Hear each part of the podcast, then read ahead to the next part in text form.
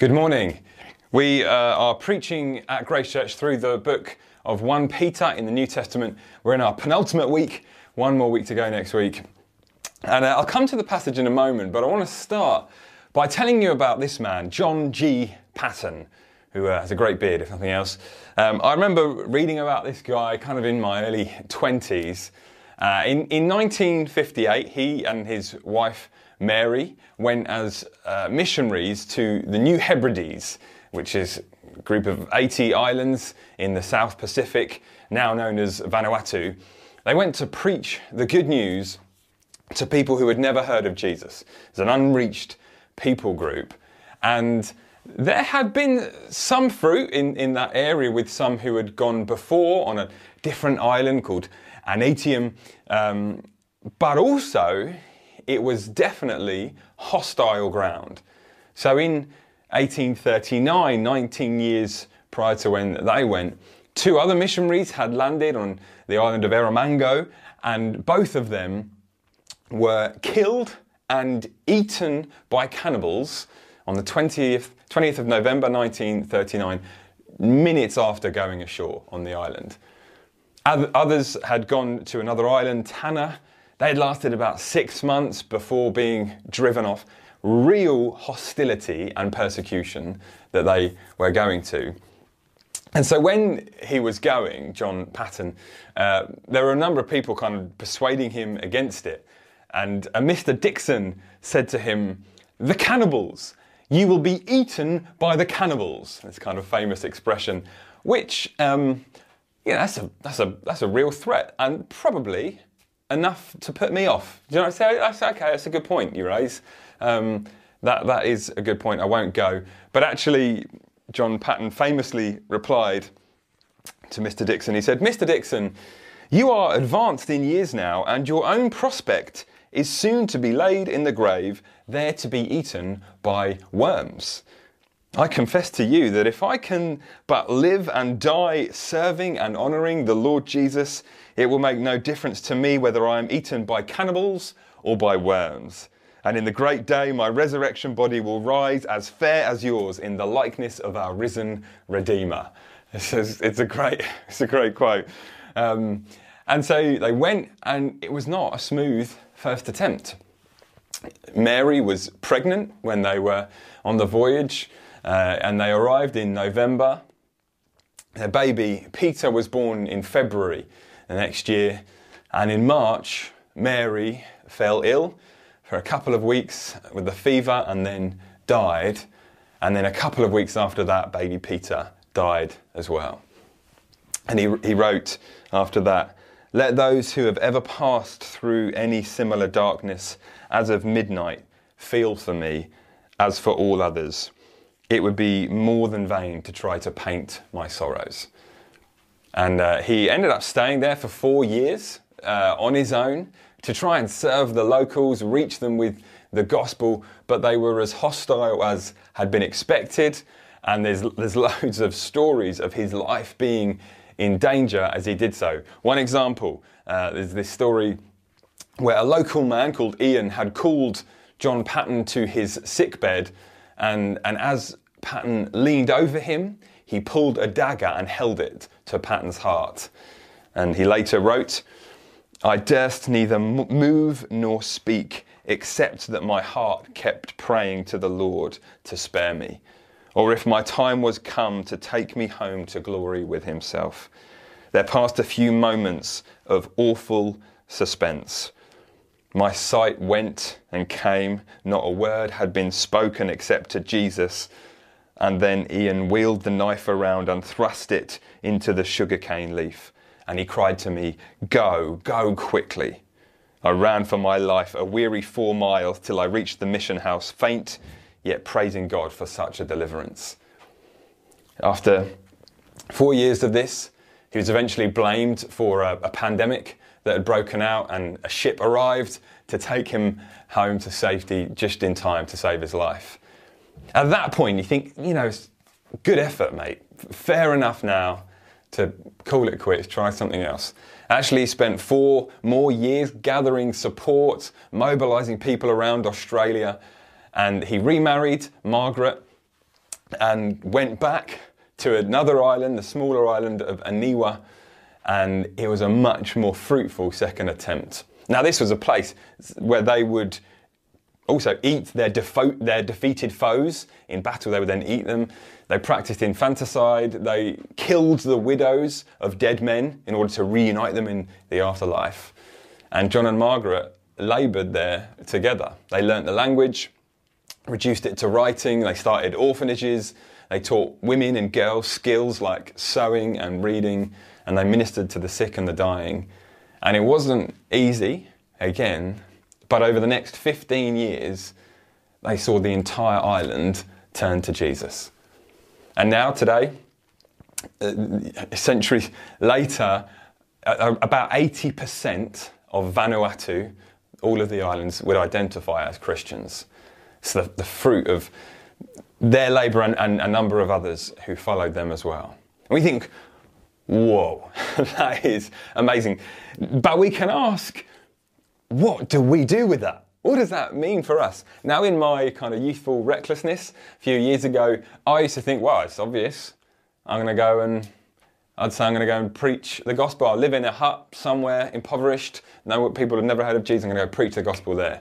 I told Liz that once when we were dating, and uh, she wasn't into it. Didn't go down well at all, and I'm still, yeah, still getting mocked for that. Certainly, that is not the reality for most of us. Now, if you want to do that, then come and talk to me. I, I can't come with you, but let's, let's make that happen. But for most of us, that's not the reality. And so I tell the story for two reasons. One is certainly to inspire us with such amazing stories. And the other reason is to help to acknowledge the difference between our context, our context and theirs. Now, we don't live among an unreached people group. So, what is it to live for Jesus and even to suffer for him in our situation. The passage in 1 Peter is really about Christians suffering for Jesus, about persecution. And I'll read the passage and then we're going to look at what does the Bible say and what does that mean for us today. So we're in chapter 4 of 1 Peter from verse 12. Dear friends, do not be surprised at the fiery ordeal that has come on you to test you, as though something strange were happening to you. But rejoice inasmuch as you participate in the sufferings of Christ, so that you may be overjoyed when his glory is revealed. If you are insulted because of the name of Christ, you are blessed, for the Spirit of glory and of God rests on you. If you suffer, it should not be as a murderer or thief or any other kind of criminal or even as a meddler. However, if you suffer as a Christian, do not be ashamed, but praise God that you bear that name. For it is time for judgment to begin with God's household. And if it begins with us, what will the outcome be for those who do not obey the gospel of God? And if it is hard for the righteous to be saved, what will become of the ungodly and the sinner? So then, those who suffer according to God's will should commit themselves to their faithful Creator and continue to, to, to do good. So we've got three things that this passage tells us and what that means for us today. And then I've got one simple but significant question to ask us. So, one thing we see is that Christian persecution is normal. So, that kind of intimate and yet very real start to the passage. Dear friends, don't be surprised at the fiery ordeal that has come on you to test you, as though something strange were happening to you the, the people that Peter was writing to were clearly experiencing some kind of ostracism. And Peter tells them, don't worry, it's totally normal what you are going through. And we can read it now and think, yeah, well, normal for them and, and normal for missionaries to, to the New Hebrides in the 1800s. But us, us today, and that is partly a fair question, right? It is, it is unlikely that we are going to be eaten by cannibals for our faith, but that was a very real risk for the Patons as they went there. But all Christians should expect fiery ordeals of some kind. The, the Bible has, has it a different way round to the way that most of us have it. So we tend to go the other way and ask, why am I going through this trial? What's going, why am I, why is this happening? Getting, whether it's persecution, any kind of trial, just going through it, why is this happening? And the one answer that the Bible gives is obviously hugely complex, but one answer that the Bible gives is, well, that's totally normal too. And we, so we rarely ask the other way, why am I not going through a trial? Why, why am I not going through a, a fiery ordeal? But, but that is the way more abnormal place to be in. 2 Timothy uh, 3, verse 12, goes even further and says, In fact, everyone who wants to live a godly life in Christ Jesus will be persecuted. So it's not just normal that Christians will be persecuted, it is inevitable. Which begs the question what does that mean for us in the UK in 2023? We live in different times to Peter and to John and Mary and Margaret Paton. In, in those worlds, Christianity and its values were utterly foreign. They're totally, totally foreign to everything else that they held to.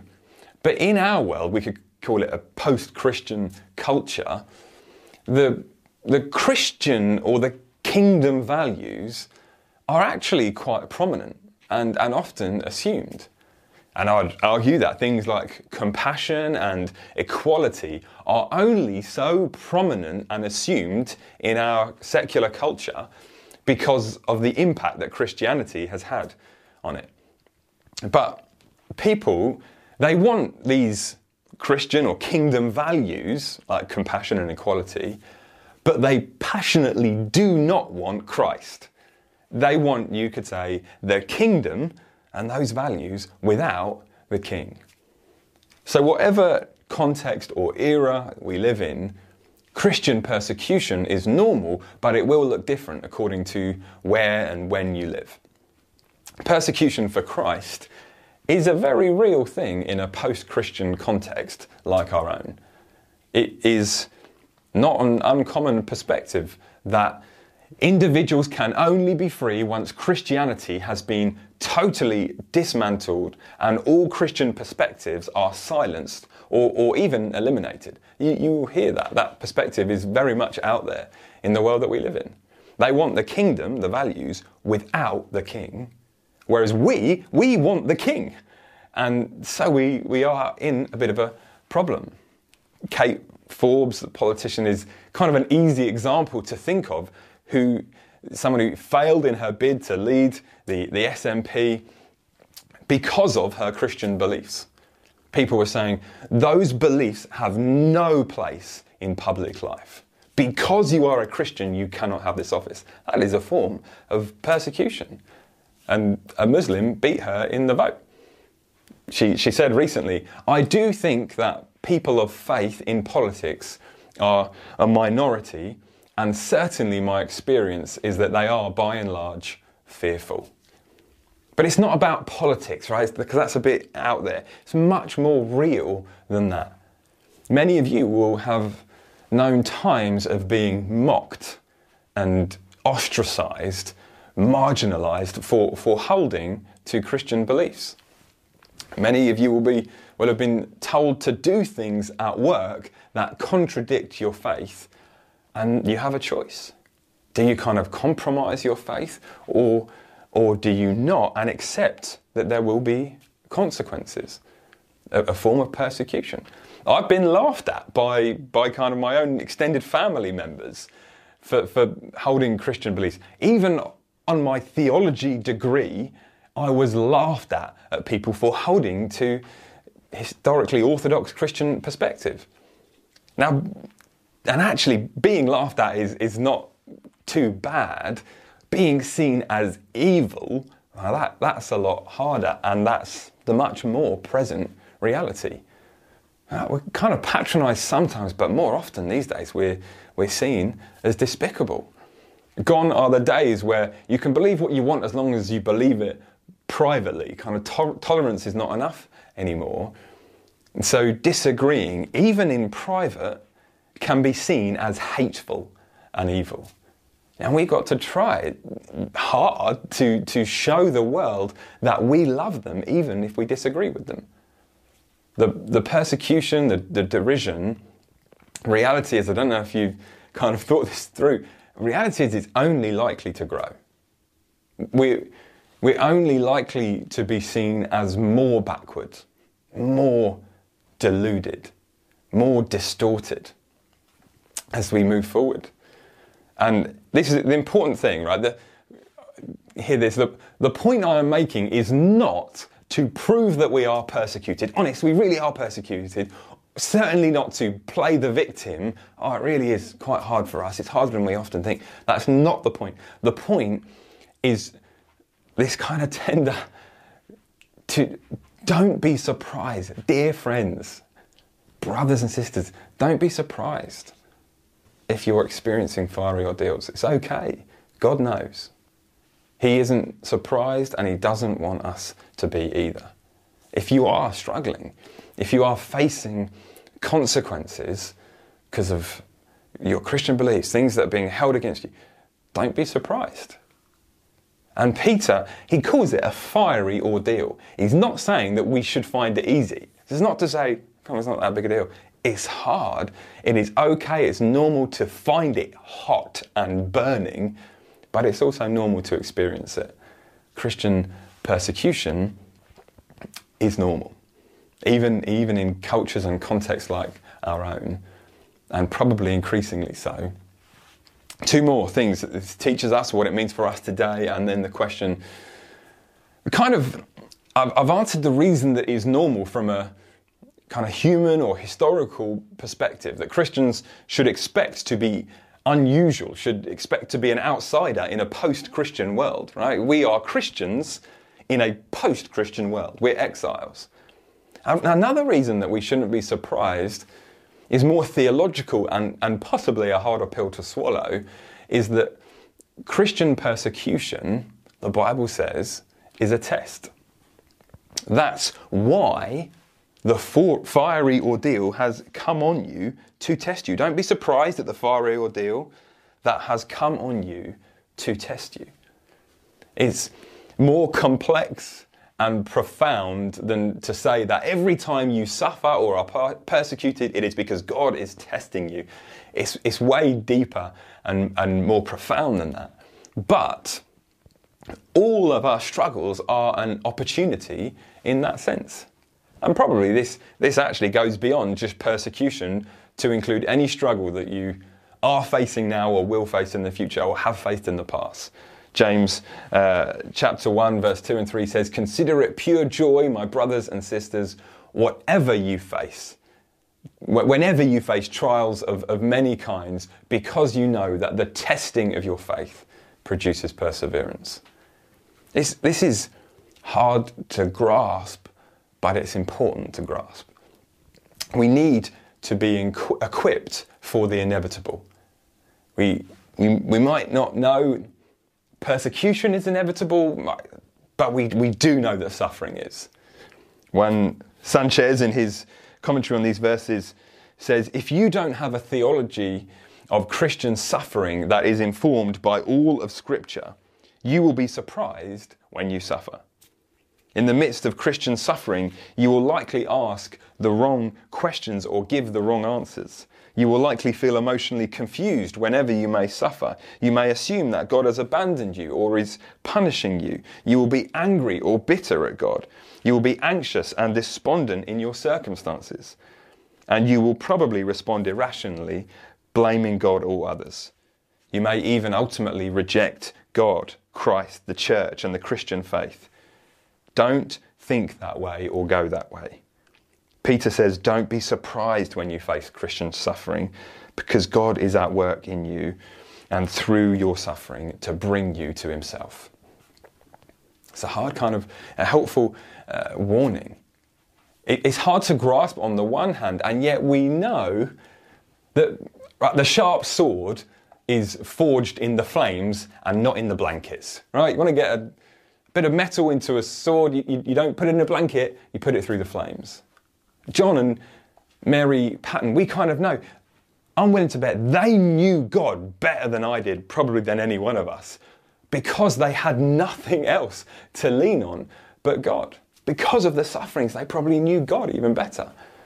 I've been around kind of Christian circles a little while now, I've seen a lot of people become Christians. Love it. Love baptisms, love hearing people's stories. One testimony that I am still waiting to hear is I, I had a great life, I had a great job, I had a great house, great holidays, and then I got a promotion. And I thought, God must love me. And so I became a Christian. I gave my life to Him because life's just so good. You kind of think we should have those stories, but just I've never heard that one. One I have heard a lot is, do you know? I was I was really low already. I was at a low point in my life. I lost my job. I lost my family. I was at rock bottom, and then Jesus broke into my life and gave me hope when I when I should have had none. But I had more hope than I'd ever had before. I've heard that many times. We don't put metal in blankets and cuddle them to get it to become a sword. You put it in the flames and you bash it and you bash it. We are purified in the flames. I had a good friend was a teenager who um, had become a Christian when her older brother, she was a teenager at the time, her older brother died in a car crash. And that, that was the thing that, that brought her to Jesus. It wasn't, you think, oh, that's the thing that should lead you away from God in so many ways, but no. And now she's walking with God today. It's not to say that the fire is easy, but it is there that we are purified. And it's true for believers as well. Generally, the times where we know God's goodness the most and lean on Him the most is when we're in the fire. And God knows this. He knows that we need Him so he tests us to purify us. Sometimes people fail the test. Jesus talks of those who receive the word with joy but have no root. And when trouble or persecution comes because of the word, they quickly fall away.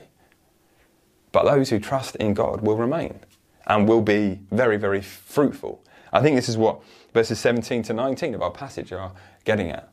It is a test. And today, you know, I think comfort can be our greatest enemy in any context. I, I think that's the case. It's true on an individual level where, where comfort doesn't help us actually, it's the struggling that makes us lean on God. And it's true on a larger scale. Where is the church struggling today? It's in the progressive West, places like the UK. It's where the church is struggling. Where is the church thriving and exploding? Nations like China and India, where it is very hard to be a Christian. They reckon by 2050 there'll be more Christians in China than any other nation. It's currently illegal to be a Christian in China. Christians in those nations are being tested and they are passing with flying colours. Christian persecution is a test, and Christian persecution is a privilege. This is really where the passage has all been leading that Christian persecution is a privilege verses 13 to 16 Rejoice in as much as you participate in the sufferings of Christ. If you're insulted because of the name of Christ, you are blessed, for the Spirit of glory and of God rests on you. If you suffer as a Christian, don't be ashamed, but praise God that you bear that name. It is a privilege because we participate in the sufferings of our Saviour and our Lord. I once heard um, that Edith Schaeffer, this amazing woman of God, uh, was she's being interviewed, and the interviewer asked her, "Who is the greatest Christian woman living today?" And she said, "We don't know her name. She's dying somewhere in a cancer ward or living in India." That's a brilliant answer. We are we are desperate to look to the stage, to look to Instagram and TikTok, the one with the most followers. Who is the greatest? We, we, we want to look there. The greatest Christian is absolutely, definitely someone that we have never heard of, who is being persecuted for believing in Jesus. They will have the greatest crown in glory. The, the, the point is, being made, made here, it's not even just rejoice even in persecution, but especially if, if you have made a choice at work that has had consequences because you've chosen to stand on your Christian beliefs, it's a form of persecution and it's not easy to endure. But you can rejoice in the privilege of facing consequences and persecution as a direct response of your faith in Jesus. Personally, as a, as a preacher and teacher of the Bible, I have to make the decision to preach the Bible as I understand it, as I think it wants to be preached, as God would want me to preach. And if one day that means that I go to prison for that, then so be it. It I'm not saying it would be easy. It would have huge and tragic implications, primarily for my family. And yet, in this profound way, it would be a deep privilege.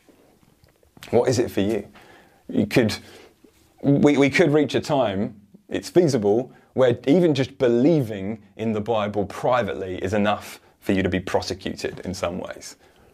As you, as you connect with unbelievers, they will learn what you believe about huge things like humanity and the depth of our sin. And some people will see the truth in it and, and see it in the context of God's amazing love for us, and others will despise you for it. You'll be hated for bearing the name of Christ. But if you suffer as a Christian, do not be ashamed, but praise God that you bear that name. It's the privilege of being called a Christian. It's a huge encouragement in verse 14 as well. If you are insulted because of the name of Christ, you are blessed, for the Spirit of glory and of God rests on you. Throughout this series, there's been a lot of encouragement, right? You're an exile, kind of live for God and let other people see the way you live and glorify God. that's hard, this encouragement to live as an exile.